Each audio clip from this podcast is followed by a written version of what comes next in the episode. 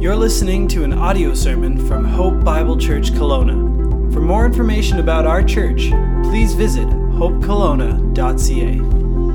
morning. This past Wednesday, it seems that it seems like the day that so much changed.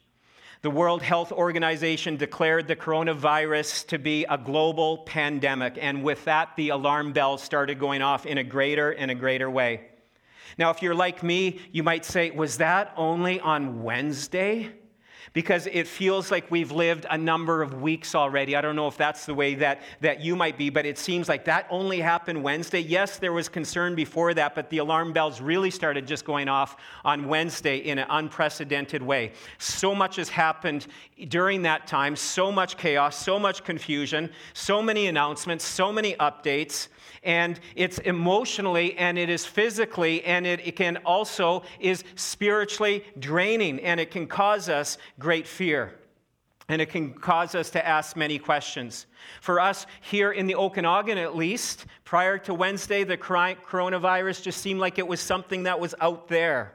But since Wednesday, everything has been ramping up. I read this morning that Silver Star Mountain is shutting down for the foreseeable future. You hear it on social media, you hear everything in the news. It's just continual, and it's all everyone's opinions, everyone's ideas. 10 things you need to know, 10 things you must do, 10 things you must not do, 10 reasons why you ought to panic, 10 reasons why you ought not to panic. And you just kind of feel like you're bouncing around like crazy. You hear all these conflicting messages and, and opinions. And, and it just seems that, that this week the panic buying went beyond toilet paper, didn't it? It just went kind of crazy and, and continues to be uh, that way this weekend. And, and you just kind of see that, that people before this week were stressed about toilet paper issues, it would seem.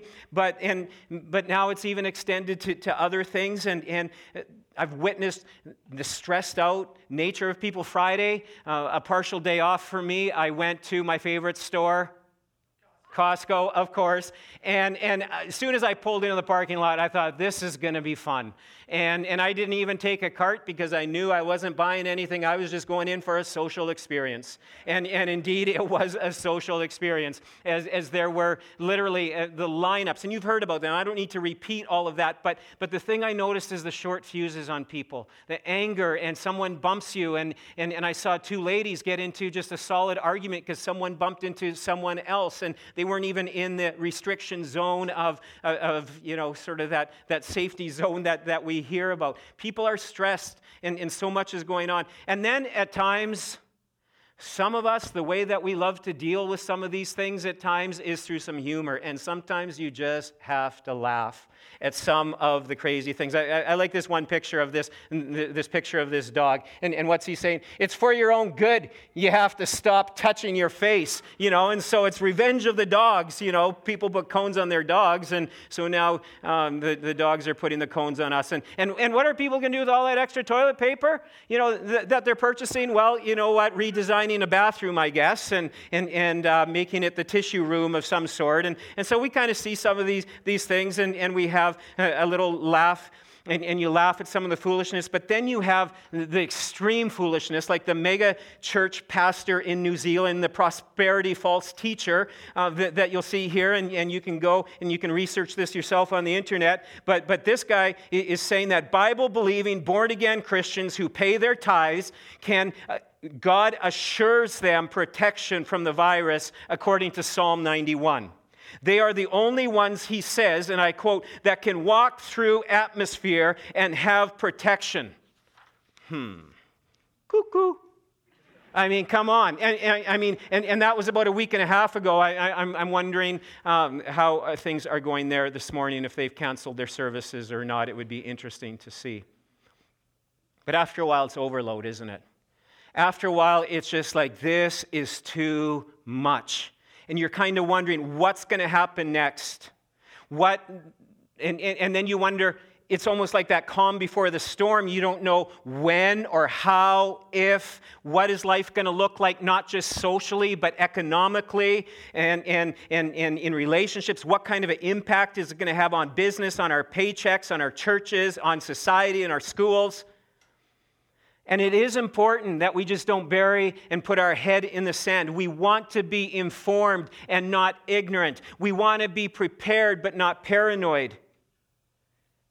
But it's also knowing when you have heard enough and just to turn off the TV, stop looking on social media and, and, and to the news sources you go to. And it's about focusing and fixing our minds on what is true, what is stable. It's about fixing our minds on something and someone that has and will and will continue to outlive a virus something that will outlive you and me, something that will outlive this entire physical realm here on planet Earth and go into eternity forever and ever. And that is the mighty Word of God. And it's getting our minds and our hearts and our eyes focused on God's Word and to find that there is hope and there is help. And my prayer has been for our church, for my family, for our nation, for the churches across our land and around this world that we would not be filled with fear, but instead we would be filled with faith.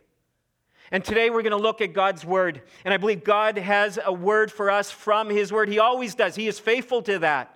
And, and so when we are hurting, when we are hungry, when we are desperate, we go to God's word and we pray, God, would you speak to us through your word? God will speak to us through his word, and I trust he will do that for each one of us here this morning.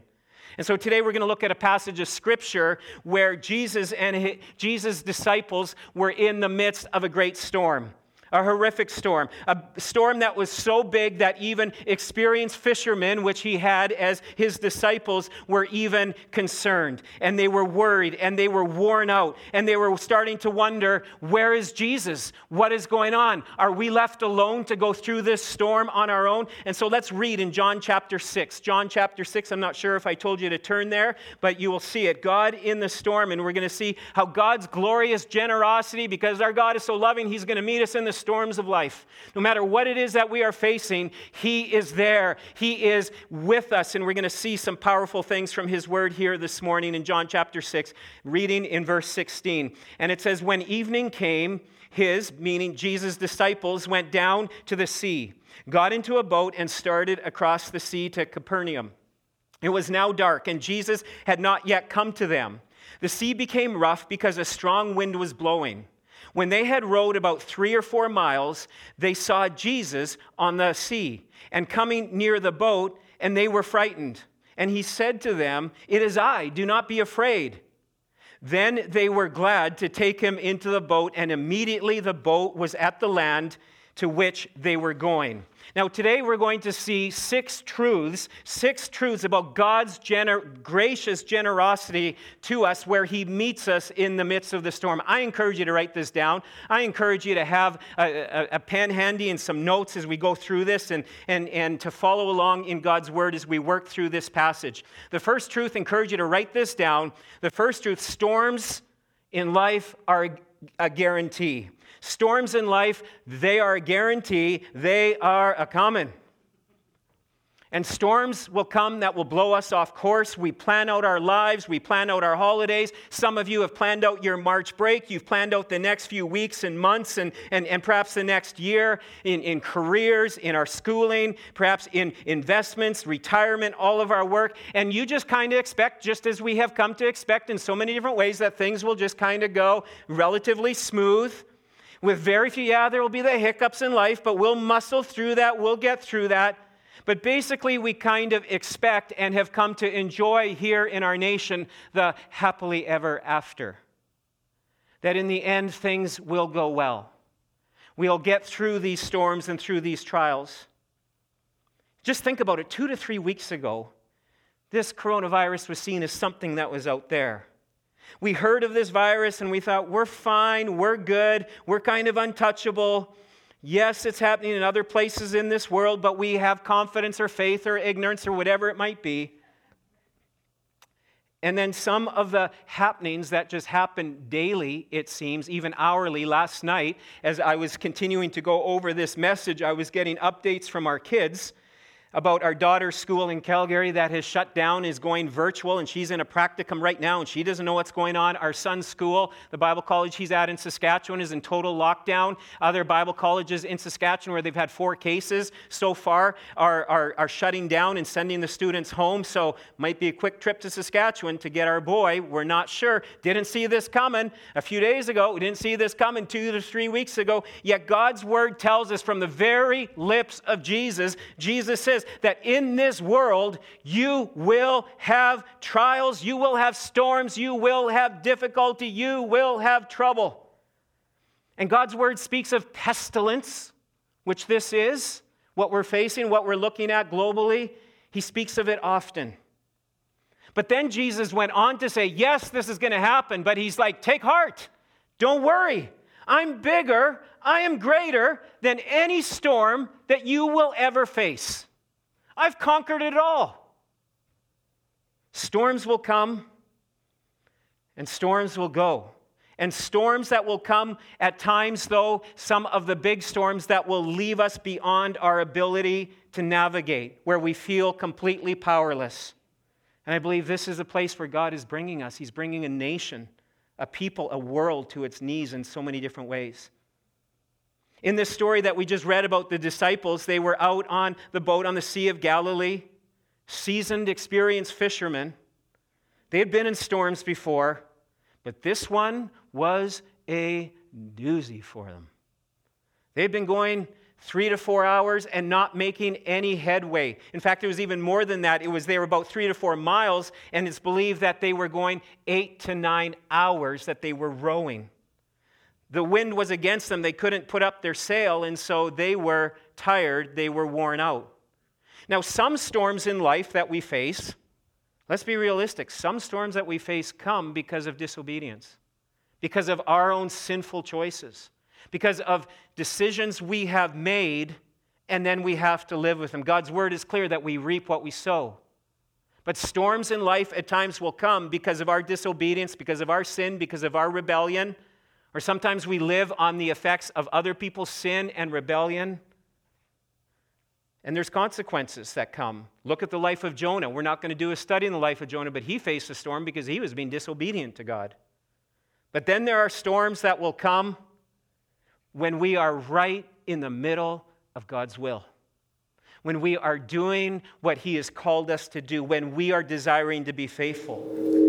Look at what 1 Peter chapter 4 verse 19, and it says, Therefore, let those who suffer according to God's will entrust their souls to a faithful Creator while doing good.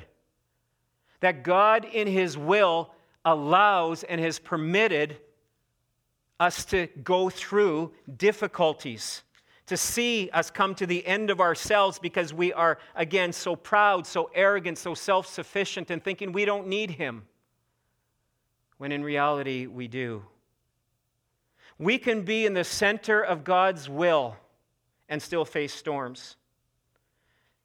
And one of the encouraging blessings on the other side of storms that we see, they can produce, even in the midst, but especially afterwards, a steadfastness, a growth, a maturity of faith. Look at what James, the, the, the brother of Jesus, had to write in, in James chapter 1, verse 2. I don't believe it's on the screen, but you can write down James chapter 1, verse 2, and you can read this later on. Count it all joy, my brothers, when you meet trials of various kinds. For you know that the testing of your faith produces steadfastness. And let steadfastness have its full effect, that you may be perfect and complete, lacking in nothing. Storms and challenges in life will come. They will come to our families. They will come to us as a person, as a church, as a society, as a nation, entire world. And one of the things, one of the blessings that can come, it can take surface, shallow, lukewarm faith and cause us to go deeper and to get fired up for God and to look at and see what is truly important.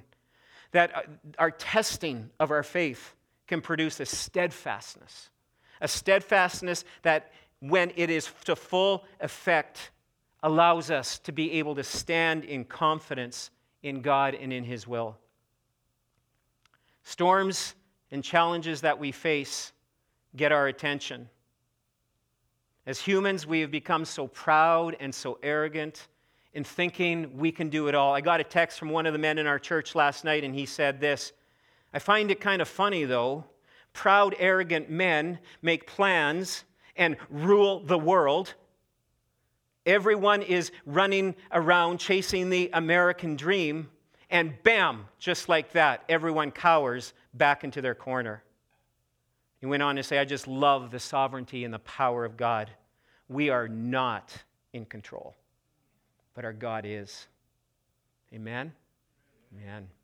But look at this, and I encourage you to write this down about storms. One of the things we see that Jesus sends his disciples into the storm. Interesting. Now, it's important to understand when it comes to the Word of God that we have the four Gospels Matthew, Mark, Luke, and John. And these are four different authors, four different eyewitness accounts to four different sets of audiences about the life of Christ. And so, this is the beauty of the gospel. And this is why we have certain stories and accounts of Jesus' life that are repeated. And so if you start, you know, reading through your Bible and you read something in Matthew and then you start reading in the book of, of Mark is kind of the next book that you, you're following along and reading, you're like, have I read this before?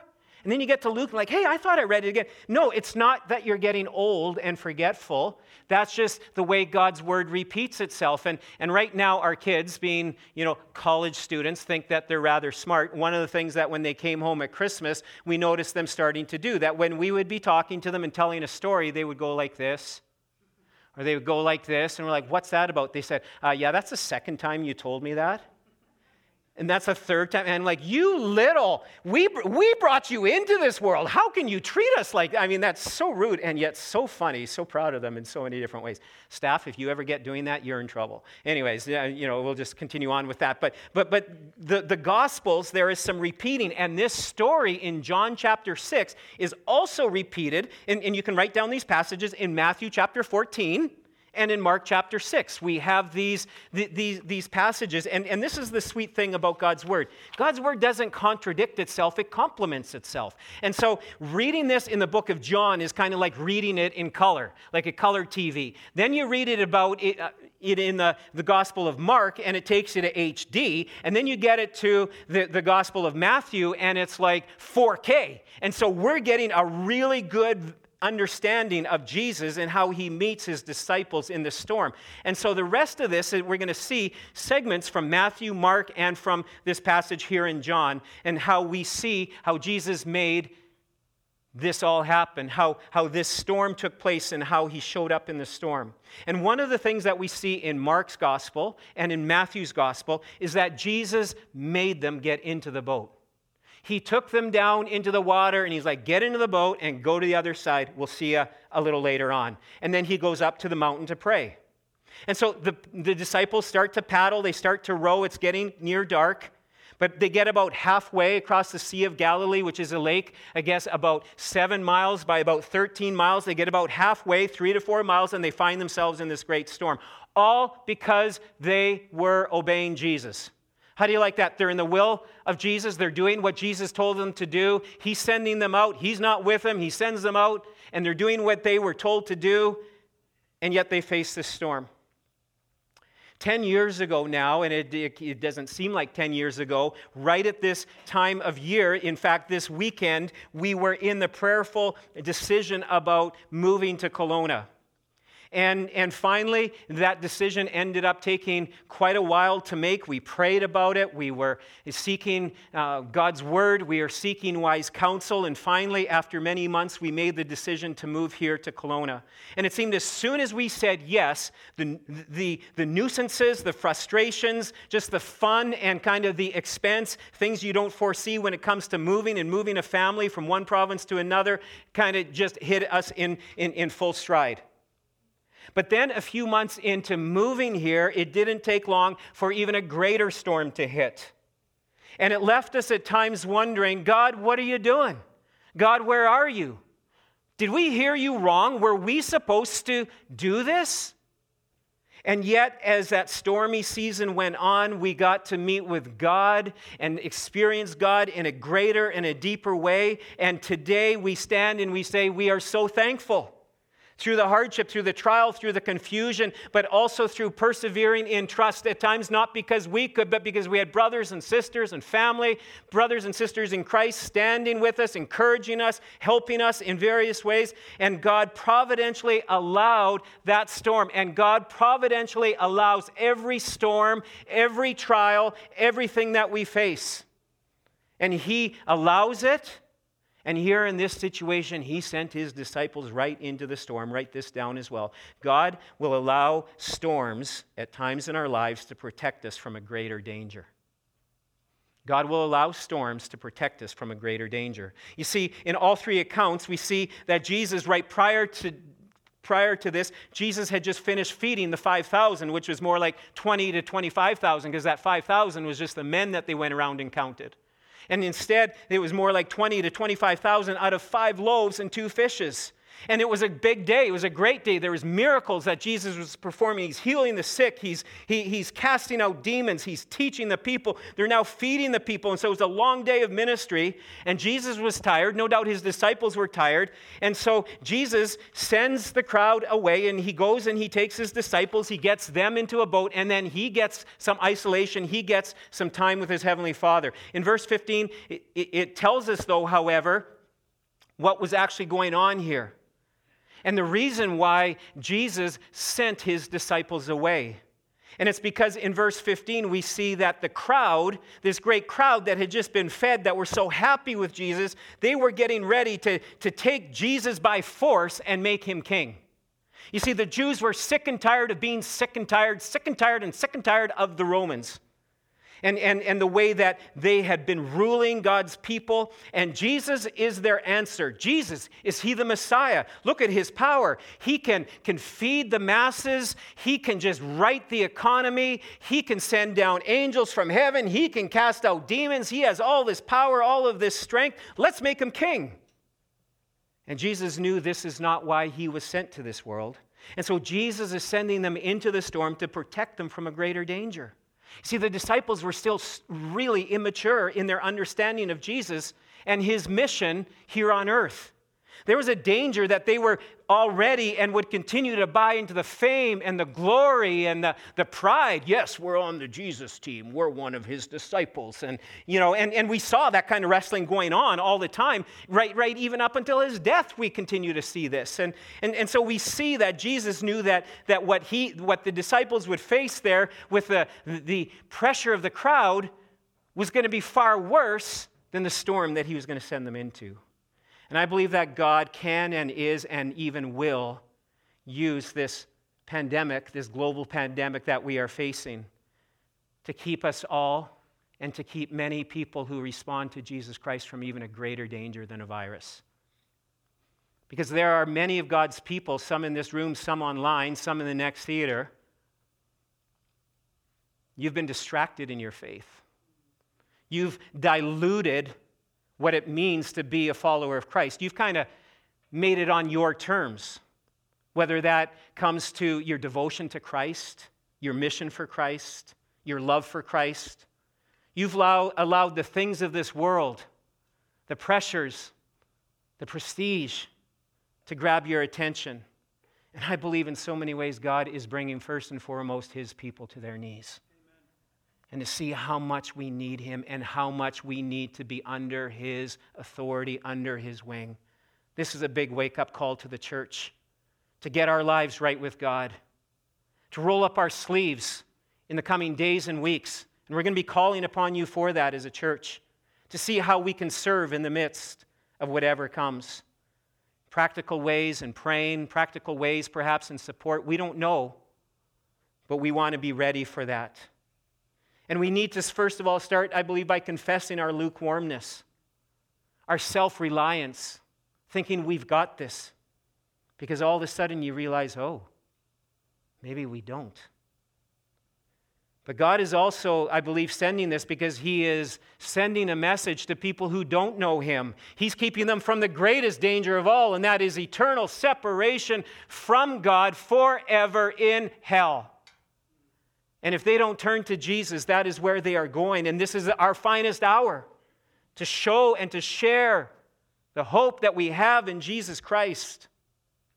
And so it's an opportunity for us to get low before Him in repentance. Perhaps even thank Him for what He is going. No, to in fact thank Him for what He is going to do in our lives as we trust Him by faith. Individuals, as families, as a church. Here's another great truth. I encourage you to write this down. Jesus never loses sight of us, even though we may lose sight of him. Look at in Mark's account, we see that while Jesus was alone, he was on the mountain, he was praying, but in Mark's account it says he saw. And if you open your Bibles to that passage in Mark, you're going to see that he saw that they were heading, that they were making headway painfully. And though he's on the mountain praying, his disciples are out three to four miles away. He is seen, he can see that our God can see us. He never loses sight of his own. Jesus never lost sight of his disciples while they were out on the sea. And here's one thing about Jesus He sees, He knows, and He does care. Even though at times we may be left to wondering, does He really care? He does. He sees the pain, he sees the weariness, he sees the frustration, and no doubt he's even hearing some of the chatter in the boat or even in the minds of his disciples what was Jesus doing? Why did we follow him? We should have stayed on the, we could have been having people take good care of us on the seashore because we're the disciples after. Uh, whatever is going on in their minds, we don't know. But listen to this truth from John chapter 10, verse 27. It says, My sheep hear my voice, and I know them. Why? Because he sees us, he knows us and they follow me, and I give them eternal life, and they will never perish, and no one will snatch them out of my hand. What a promise we have from Jesus. If we are in Christ, we are His, and He is ours. And nothing can snatch us out of His hand. Jesus never loses sight of one of His own. And here's something else. What is Jesus doing? He's praying.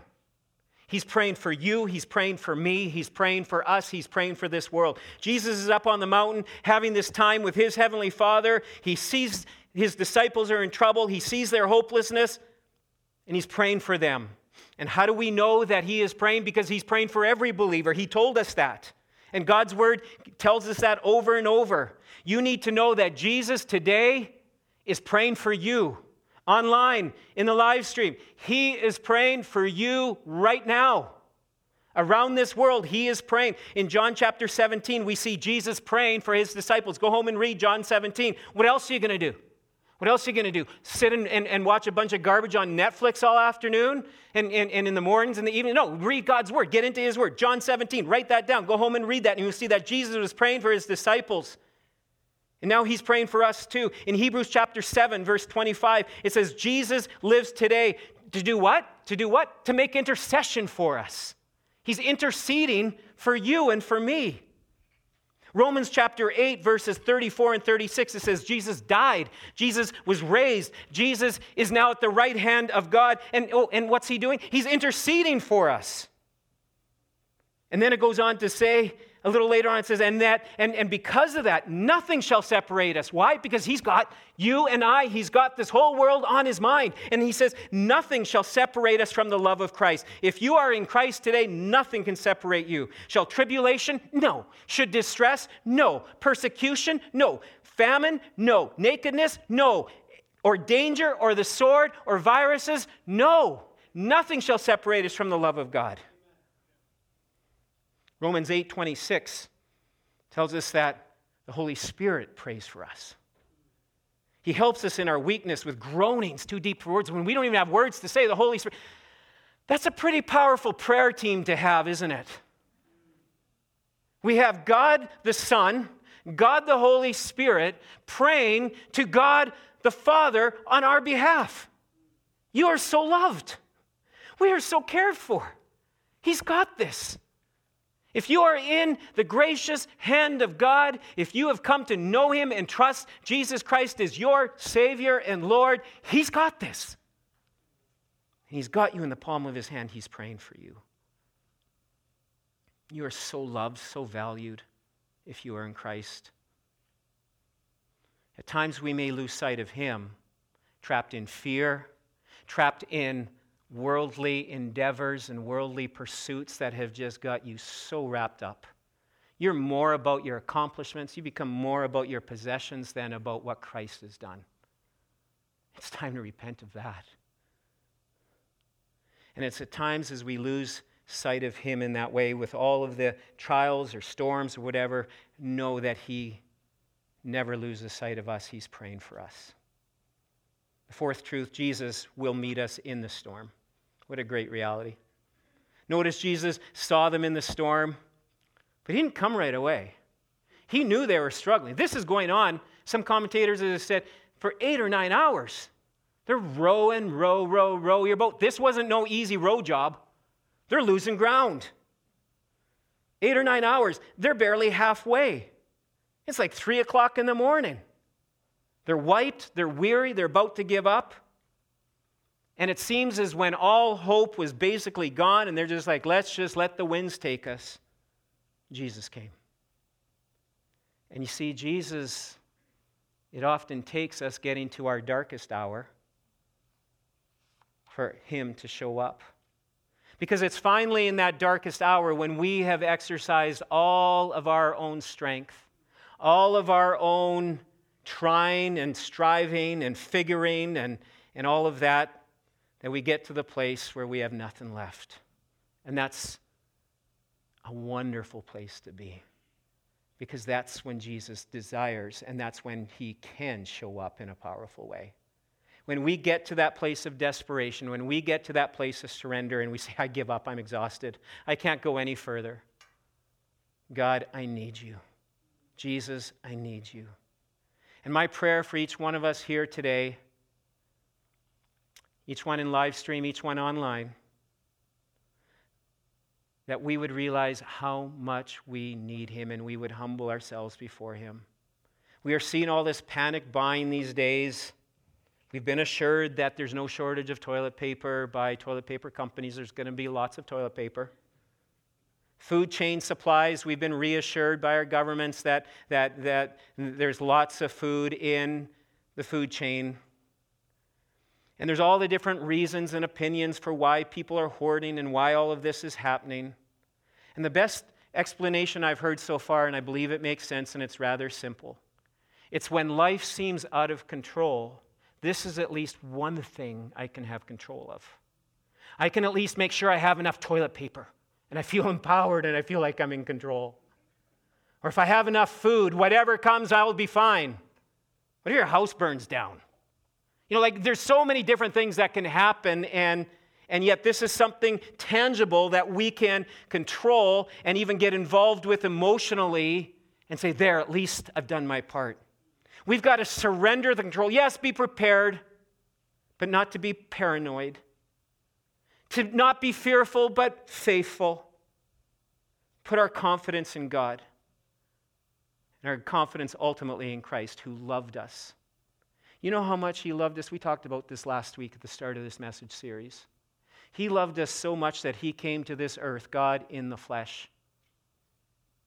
Came to this earth and lived a perfect life, died a willing sacrificial death on the cross willing to be the substitute for the sins of whoever would call upon him as Lord and Savior.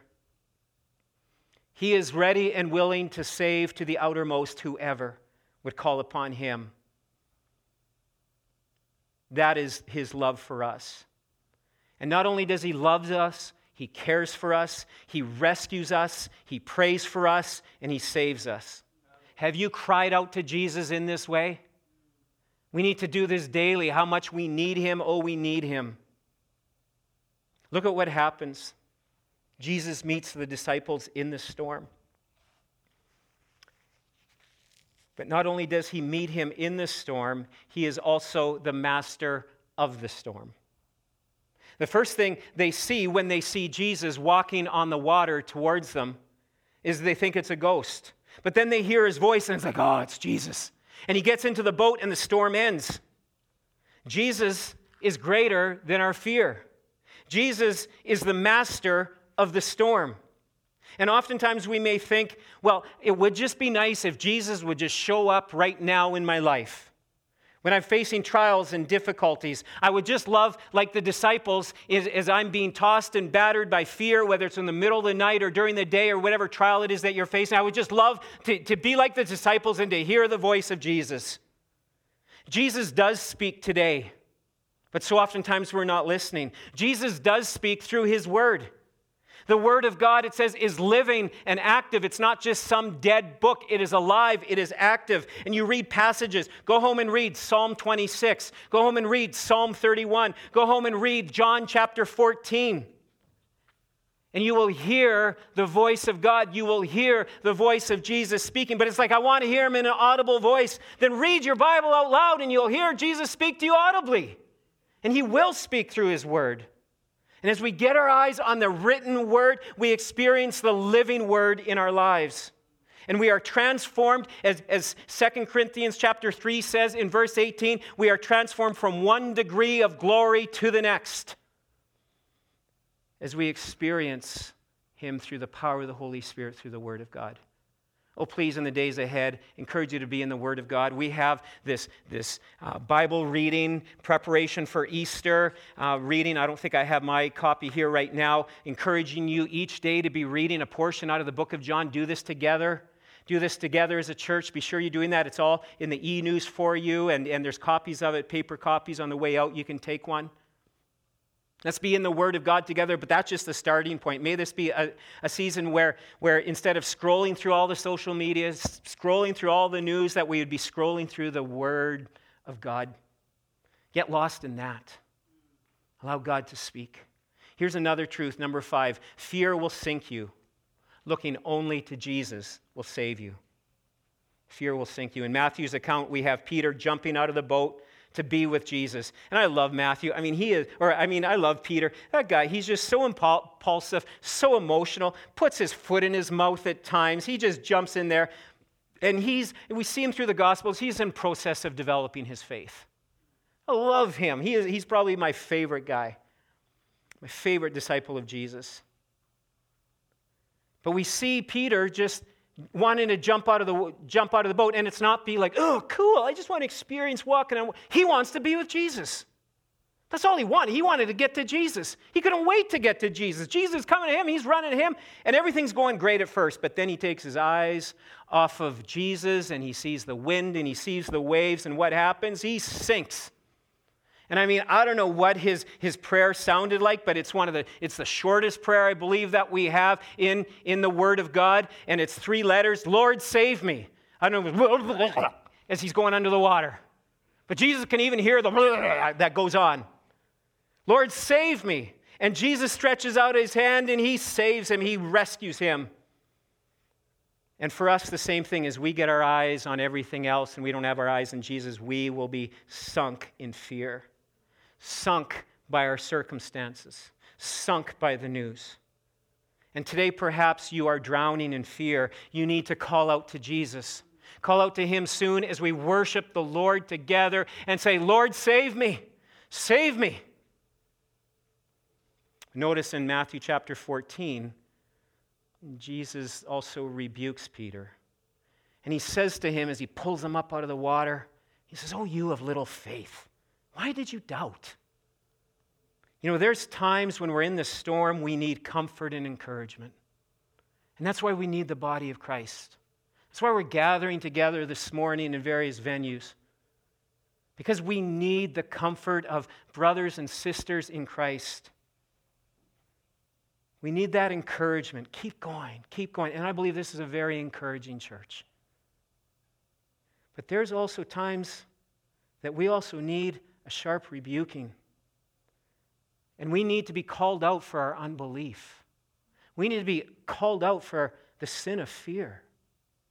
And we need to be pointed to Jesus. And Jesus, in love, he rebukes Peter. Oh, you have little faith. Why did you doubt? Jesus, today, today, in your fear, he's saying, Why are you doubting? You have little faith. I've got this. Trust me. I will see you through. Some of you are sinking today and you need that gentle encouragement, or maybe even it's that gentle rebuke.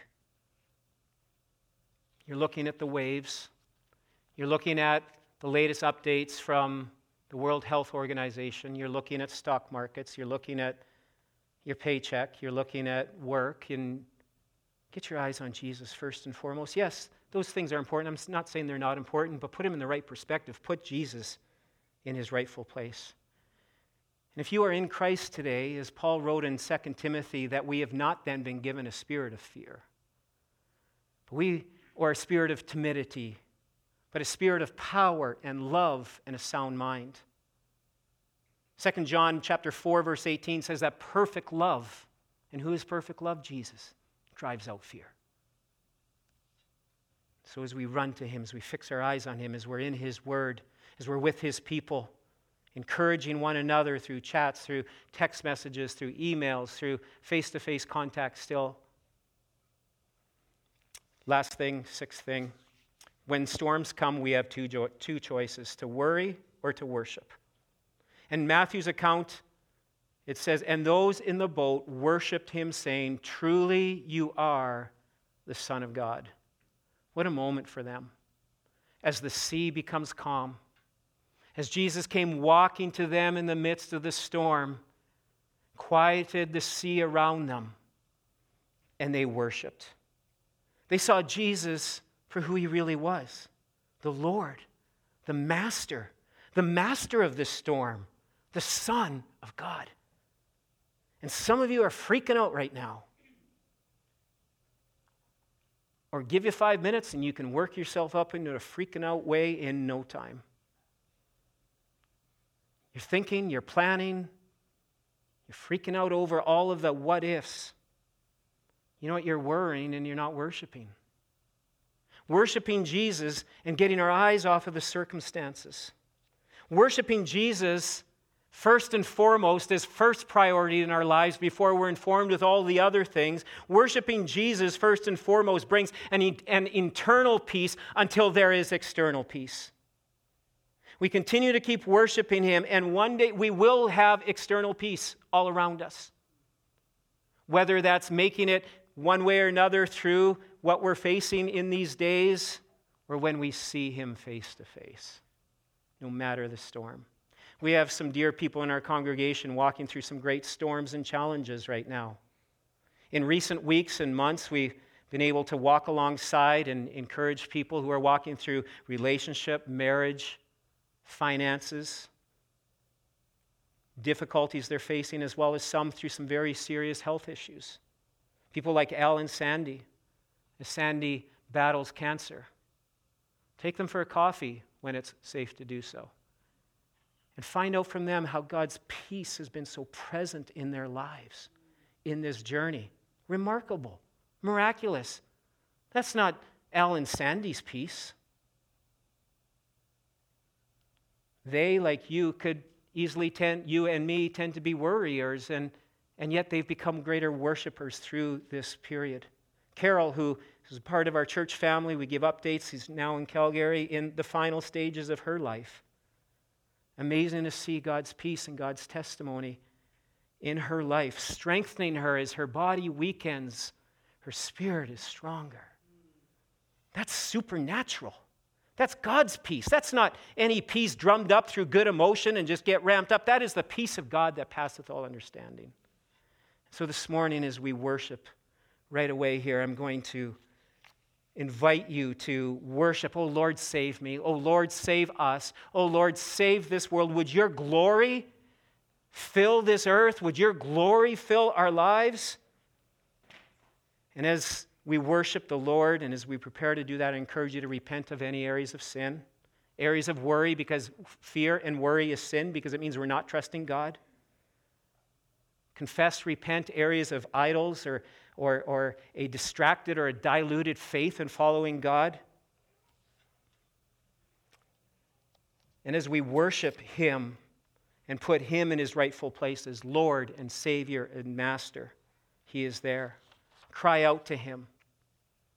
And if you are not a believer in Christ today, you don't know Jesus Christ personally as Lord and Savior, cry out to Him today to be that Lord and Savior in your life. There'll be some prayer partners out in the lobby happy to pray with you. Love to talk to you this, this next week to, to help you understand that. The most important decision you could make is trusting Jesus. And the second most important decision you can make is continue to keep trusting Jesus in all things. Let's pray together. God, we understand that life without you at the center, without you being our Lord and our Savior, means that we are potentially we are facing the greatest storm of all, and that is an eternity separated from you in hell. And I pray for anyone today that would be listening who is not called out to you as their Lord and their Savior, the forgiver of their sins, the holy God who sent his Son to this world, that they would call out to you today and say, Oh Lord, save me. You'd reach out to one of us so we could talk with them further and encourage them in this relationship. And for each one who calls you Father, each one who calls themselves a follower of Jesus Christ, oh God, would we all cry out to you, O oh Lord, save us. Speak to us, heal us, strengthen, embolden us. And we pray, even now, that as we worship you, we would replace worship in our hearts. We would replace the worry that we have in our hearts with worship and love for you. And so, would you have rightful place in each one of us this morning? Let's stand together as we worship our Lord together.